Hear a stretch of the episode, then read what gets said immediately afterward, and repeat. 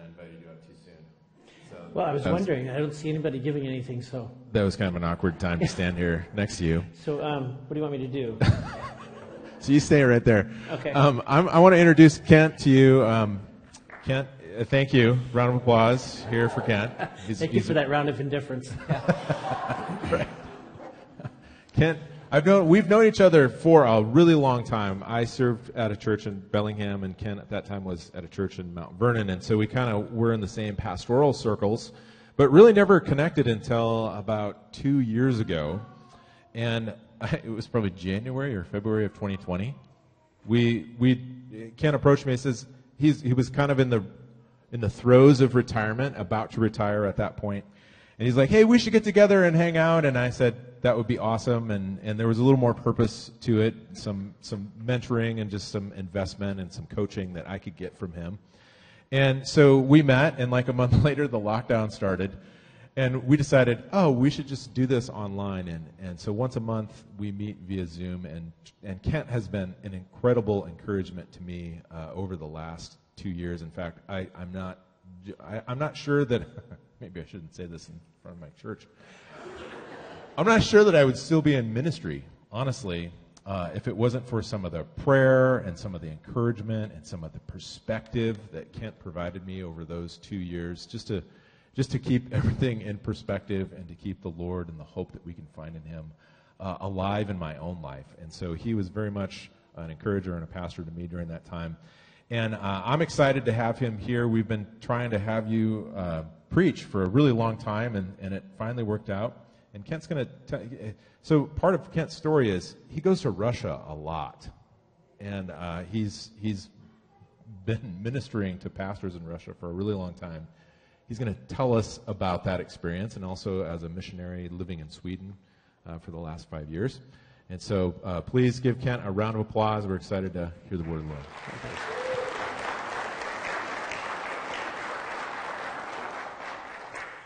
Well, grace to you and peace from God our Father and the Lord Jesus Christ. Hey, it's March 20th. You know what that means? That means we survived to spring of 2020.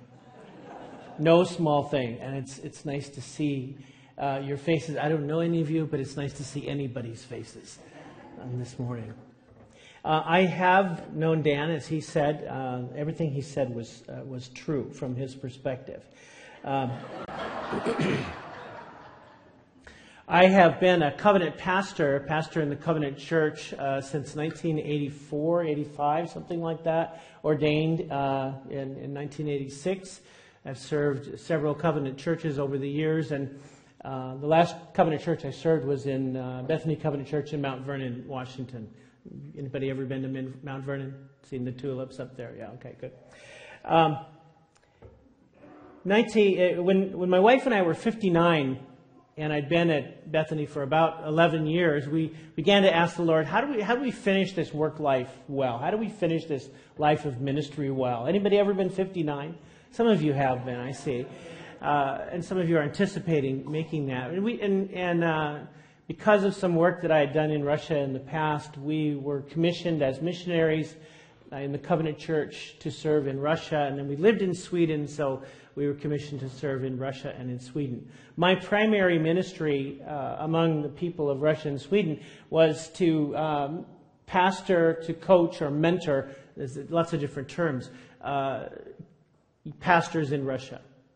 And as I did that in Russia and we lived in Sweden, my, I expanded the net and did some uh, mentoring of pastors in Sweden as well.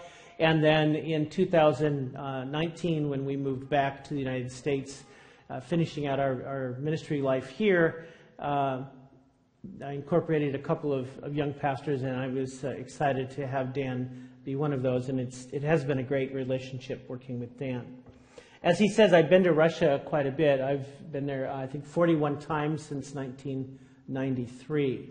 Uh, currently, lots of people are very interested in that.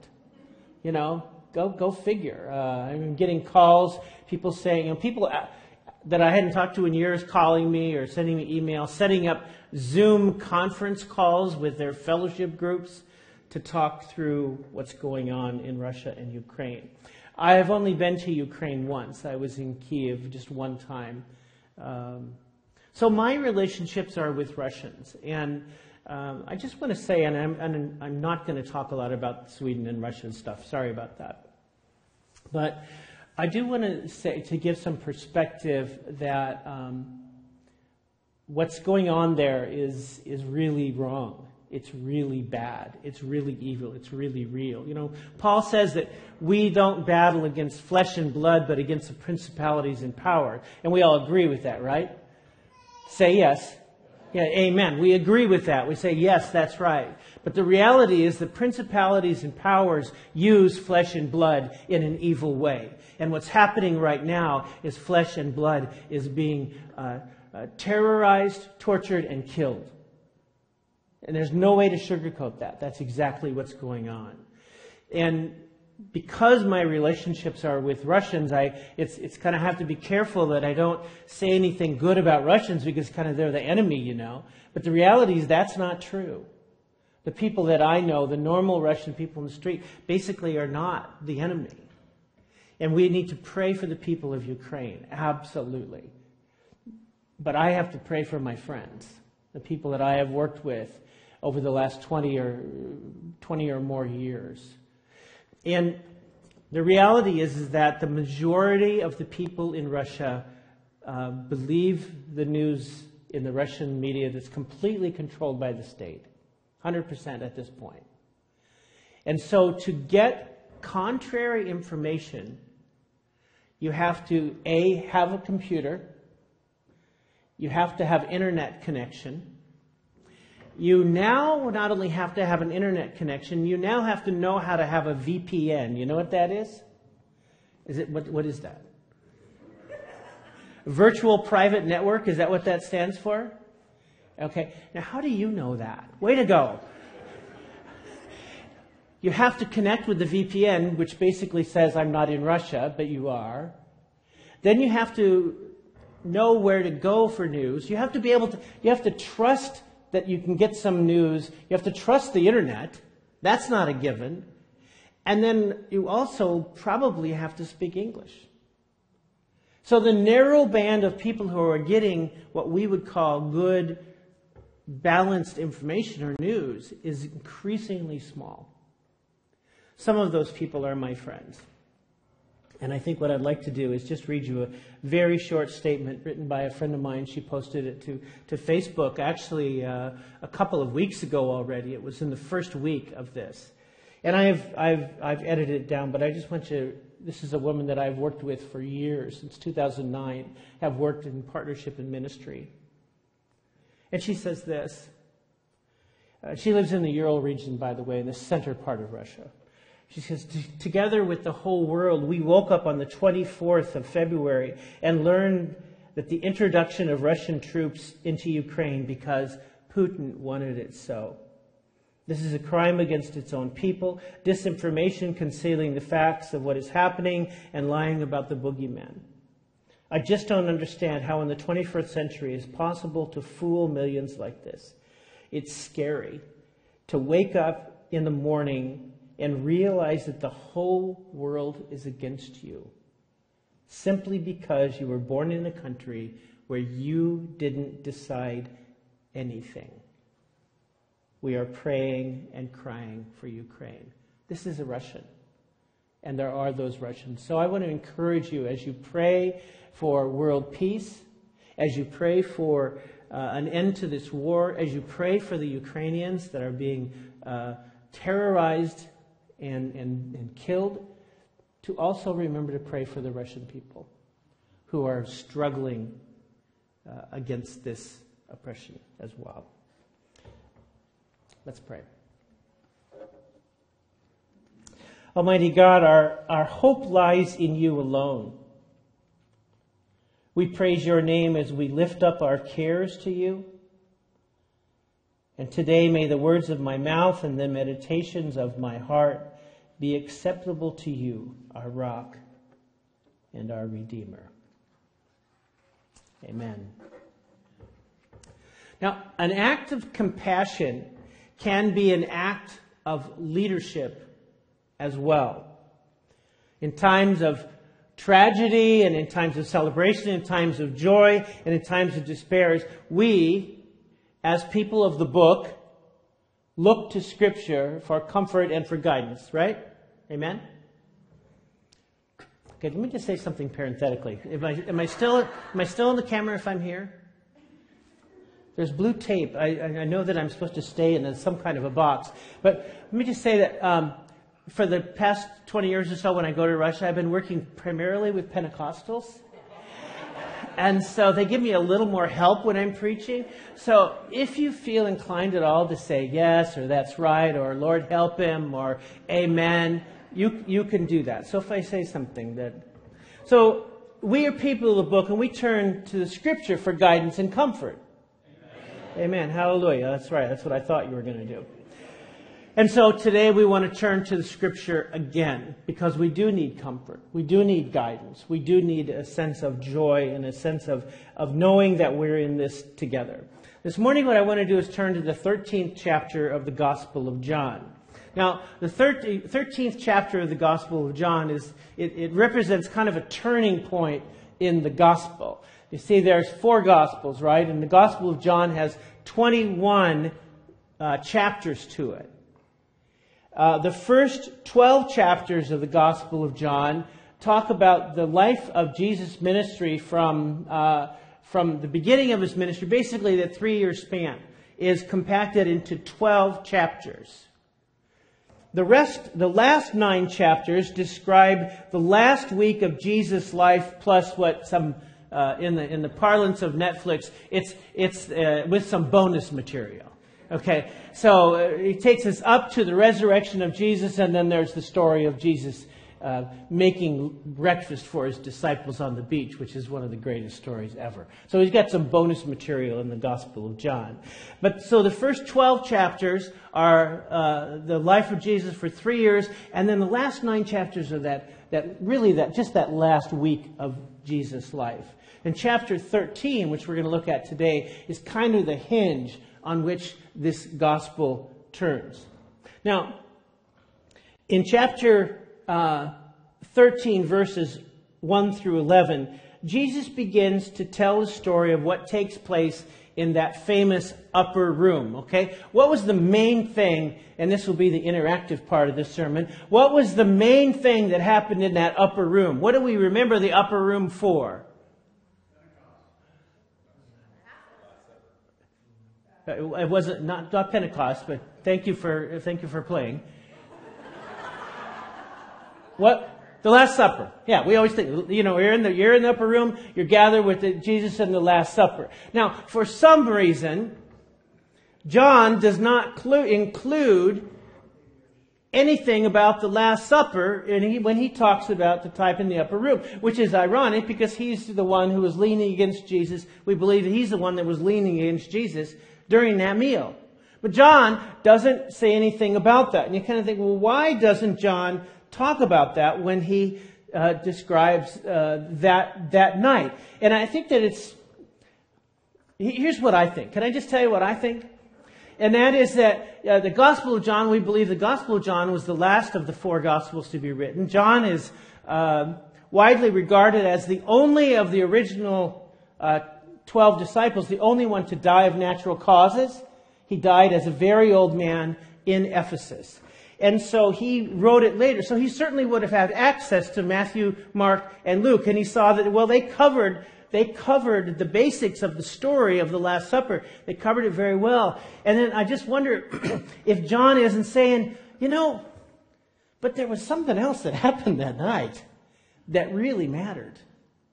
There was something that really was was important to tell that the other three don't don't really cover. They don't really mention it. it's not. It's it's lost in the story of the Last Supper, which is important. We all agree with that, right? Say Amen. Yeah, we agree that that's important. But John says, you know, I think there's something else. Something else that happened that night. Because we see that an act of compassion can also be an act of leadership. So it's as if John says that on the night that Jesus was betrayed, He took a towel. You see, verses 1 through 11 tell the story of, of the disciples gathering that night with Jesus in the upper room. And man, it, was, it must have been just a heady thing. Jesus was, the, was a celebrity. They're getting ready to, to celebrate the Passover. They're in, they're in Jerusalem. Things are popping. And Jesus is the biggest celebrity in town at that point. And they're his boys. They're there with him and they're gathered for dinner. I mean, that was a dinner ticket that would have been hard to get. And they were there with him. Now, tradition is that, I mean, in, in, that culture is that when you come into dinner, then, then one of the servants washes your feet. And you, they wash your feet because your feet are dirty. The roads are either dusty or muddy. There, there's really no other options, apparently, either dust or mud. Um, if it was North Bend, it would be, it would be mud. Um, so they, you come in, and the, the lowest person on the social stratus would, would wash the feet of the others. Not as punishment, but as custom. Generally speaking, it would be a servant. If there is no servant present, then it would be a social hierarchy. And, and I'm just the messenger here. It would be the wife washing the feet of the husband, or the children washing the feet of the parents, something like that. Well, here they come into a room, and there, there, isn't a, uh, there is an obvious social order. They, Jesus is the pinnacle, no question about it. But remember, these are the disciples who are arguing about, about what? About who's greatest in the kingdom. You know, James and John got their mother to talk to Jesus saying, can you, can you have my boy sitting on your right and your left? You know, they're talking, that's the conversation. That's the chatter going on. And just imagine that Jesus is there. He's kind of looking around. They're all kind of standing around. Maybe they're all thinking, uh, our feet are dirty. There's the water. What's going to happen here? And so what Jesus does is he takes off his outer garment. And apparently there was a kind of an, uh, an undergarment I don't know if it was like underwear. It was. It was. It's just a, a tunic kind of thing, and then a, a, cloak. There was something that went over it. Okay. He takes this off, and everybody's kind of watching. He takes it off, and he takes a towel, and he wraps the towel around his waist, kind of maybe like an apron kind of thing, uh, or like. Uh, anybody ever watch football? The quarterback's got that towel hanging off the back. You know, he's kind of so he can wash his hands. So Jesus has a towel around his waist and he gets some water, and I am sure that everyone in that room was humiliated. Everyone in that room is just horrified. As Jesus sets down the, the basin and he kneels down to wash their feet. And of course, Peter, you know, Peter's a little bit of a loudmouth, and, and and so he's just passionate. So he says, Lord, I see what's going on here. Absolutely not. I'm not. You, you can't wash my feet. That just can't happen. Let John do it. That's the subtext. He said, and Jesus says, if you don't let me wash your feet, I can't have anything, you can't have anything to do with me. You know, this is Peter in for a penny, in for a pound. Well, then not just my feet, Lord, wash my whole, give me the, give me the full, full meal deal. It's like going to the car wash and paying the, the 12 bucks instead of the 8 bucks, you know? Give me the everything. And Jesus says, Peter, God, you're just, you're just not getting it. You're just not getting it. You know, everybody knows that this is not about, this is not about giving you a bath. This is about washing your feet. About, that's all you need. That's what happened that night. As Jesus demonstrated this, this act of compassion, this act of kindness for these men, was also an act of leadership. You see, Jesus was fully aware of two things, particularly that night. He was fully aware of who he was. There was no ambiguity about this. There was no, uh, he, he's not confused about the social stratus and the social and all that stuff. He, he, he was fully aware. The scripture, John tells us that Jesus, with the full knowledge that the Father had put everything in his hand and that he had come from God and he was going to God. It's not like Jesus had a confusion about this. He knew that he should be the last person in that room to wash people's feet. He was fully aware of who he was. He was also fully aware of who the other people were in the room. John tells us that Jesus was aware that Judas was going to betray him that night and that Peter was going to deny him that night. Jesus was fully aware of who he was, and Jesus was fully aware of who these men were. And that brings us to the sermon text for the day. See, I haven't even started the sermon yet, that's all. I'm going to be reading John 13, 12 through 17 from uh, the J.B. Phillips translation. When Jesus had washed their feet and put on his clothes, he sat down again and spoke to them. Do you realize what I've done to you? You call me teacher and Lord, and you're quite right, for I am your teacher and your Lord. But if I, your teacher and Lord, have washed your feet, you must be ready to wash one another's feet. I have given you this as an example so that you may do as I have done. Believe me, the servant is not greater than the master, and the messenger is not greater than the one who sent him. Once you have realized these things, you will find your happiness in doing them. An act of compassion can also be an act of leadership. The message in this text is not a subtle one. It's not, uh, you know, it, it's pretty clear. Jesus tells them what he's done. Now, I don't think he just simply washed their feet as an illustration of something else. Else, I think he saw in that room their feet needed to be washed. Nobody else was doing it. He did it. That was an act of compassion. That was an act of love that he showed how he loved those men. But he then used that as an, an object lesson, as a way to teach and to lead and to guide. He could only do that because he had already done that. See what I'm saying? He can only, the, the, the, the example only had power because he had already washed their feet.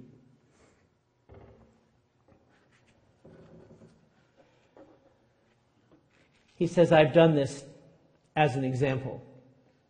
We say a picture is worth a thousand words, and uh, actions speak louder than words. We all know this from our lives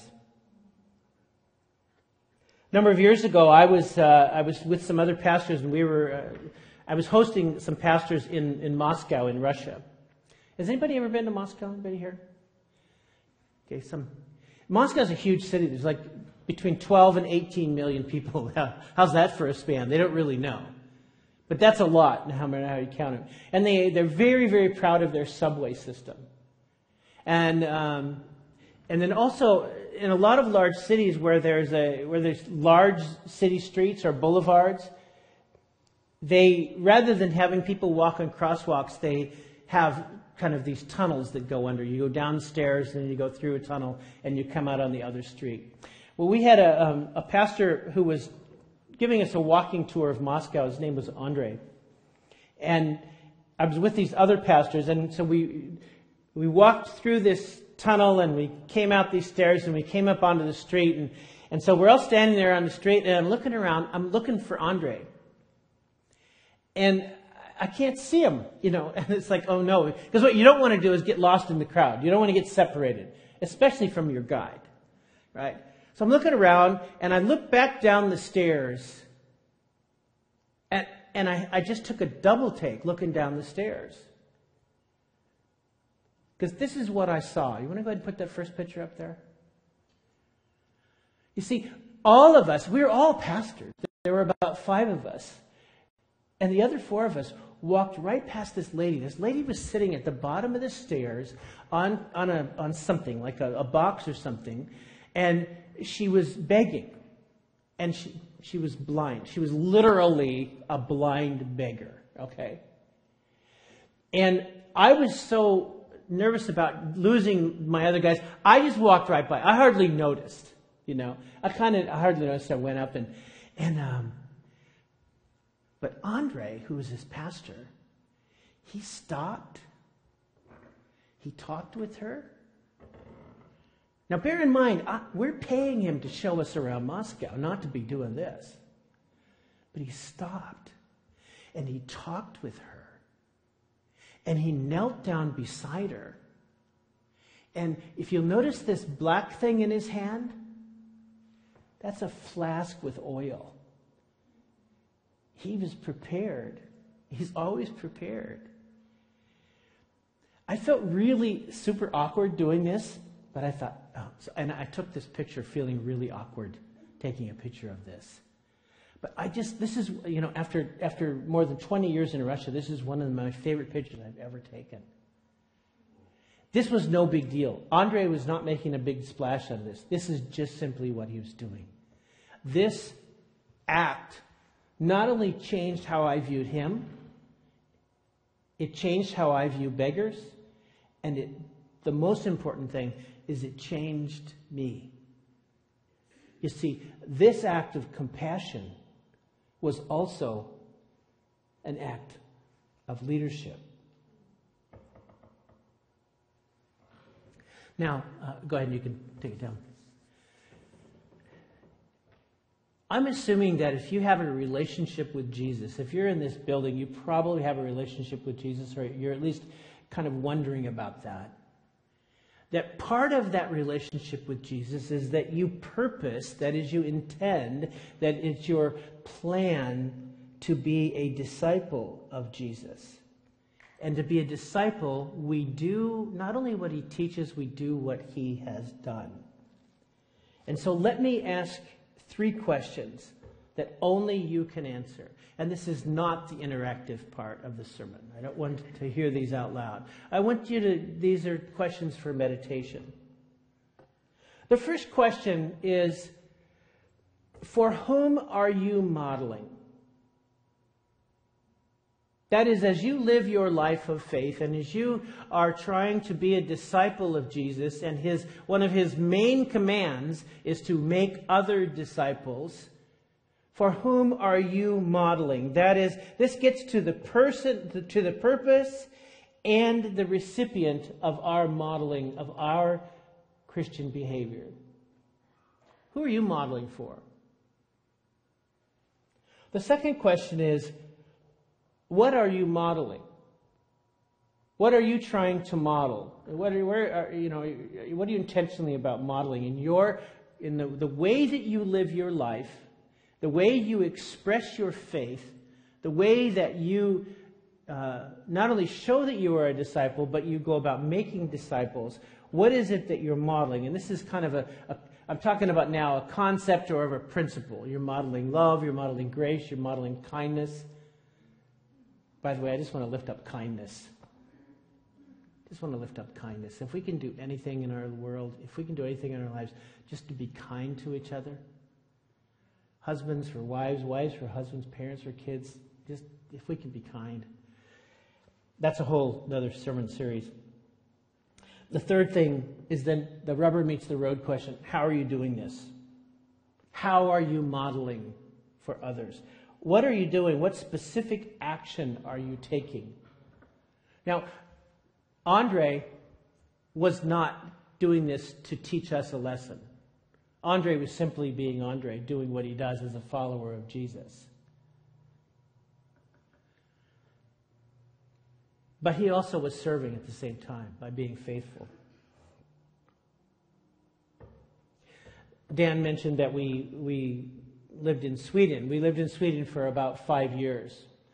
We happened to, we just happened to move to Sweden in um, the fall of 2014.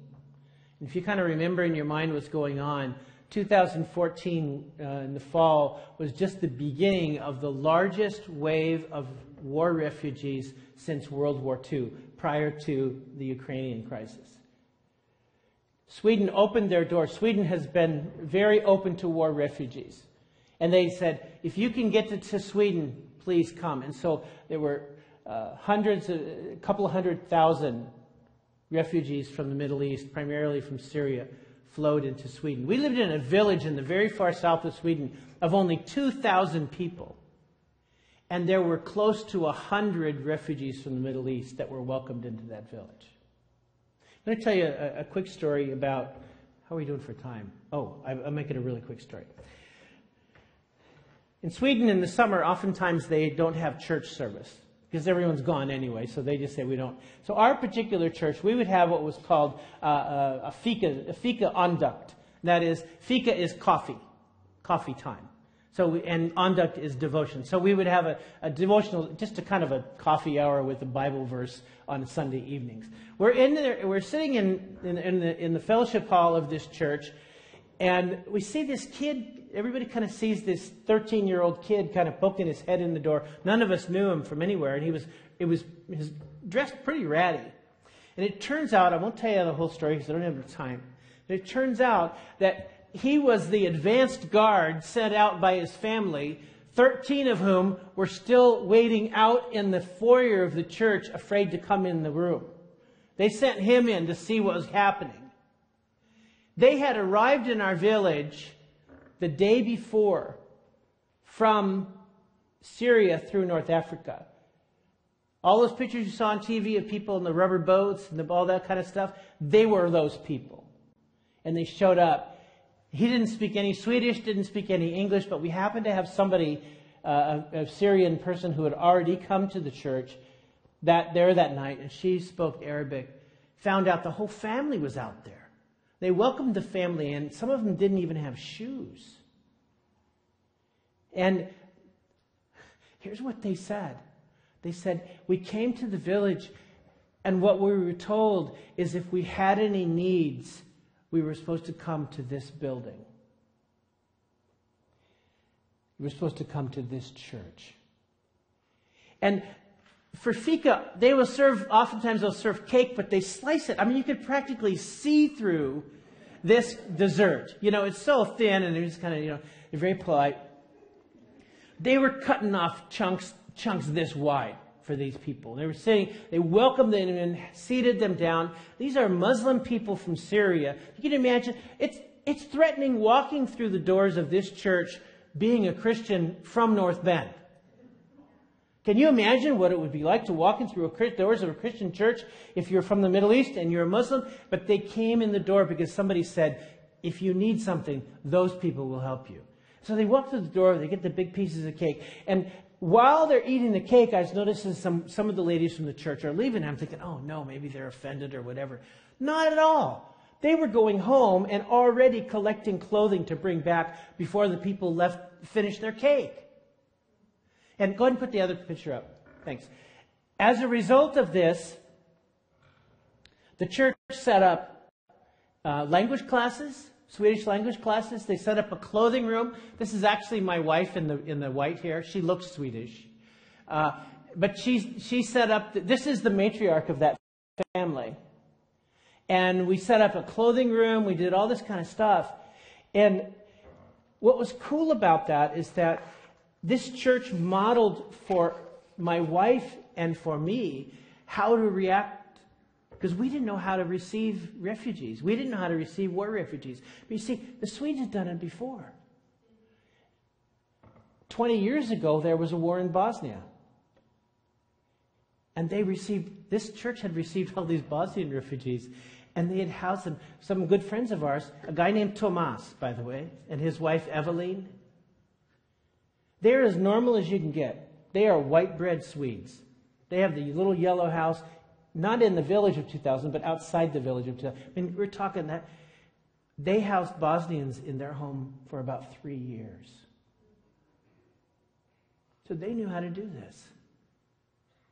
It was their example that set us, established our ministry. Their act of compassion was also an act of leadership. Anybody remember Michael Card, the musician Michael Card? You've been to Russia, you remember Michael Card, you're the only one raising your hand in all these things. Michael Card was a Christian singer, and he wrote a, towel, uh, a, a song called The Basin and the Towel. The words go like this In an upstairs room, a parable is just about to come alive. And while they bicker about who's best, with a painful glance, he'll silently rise. Their Savior's servant must show them how, through the will of the water and the tenderness of the towel. In an ordinary place, in an ordinary day, the parable can come alive when one will kneel and one will yield. Our Savior servant must show us how, through the will of the water and the tenderness of the towel. Genuine service is an act of the will, it is something we must purpose to do. And an act of compassion can be an act of leadership as well. That is, kindness can show the way for others to follow. My encouragement for us today, my call from the scripture today, is to choose this day to follow Jesus, to be a disciple of Christ, and choose this day to take up the basin and the towel as you serve those around you. Would you please bow your heads as we pray?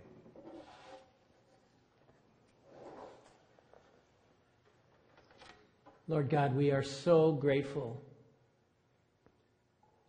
that you were so human. That you had these friends, that you were willing to wash their feet, that you loved them enough to be real with them. Thank you, Lord, for this example. Thank you, Lord, for your kindness, for your grace. I pray for the good people that are here today, for the people that are listening to this today. I pray that you would continue to pour out your Holy Spirit. I pray that we would be open to your Spirit. I pray, God, that we would uh, turn to you not only for example, but for empowerment that we might be your disciples. And through our acts of kindness, we might lead the way for others to come into your presence and to know you. So we praise you and we give you thanks in the name of the Father, and of the Son, and of the Holy Spirit. Amen.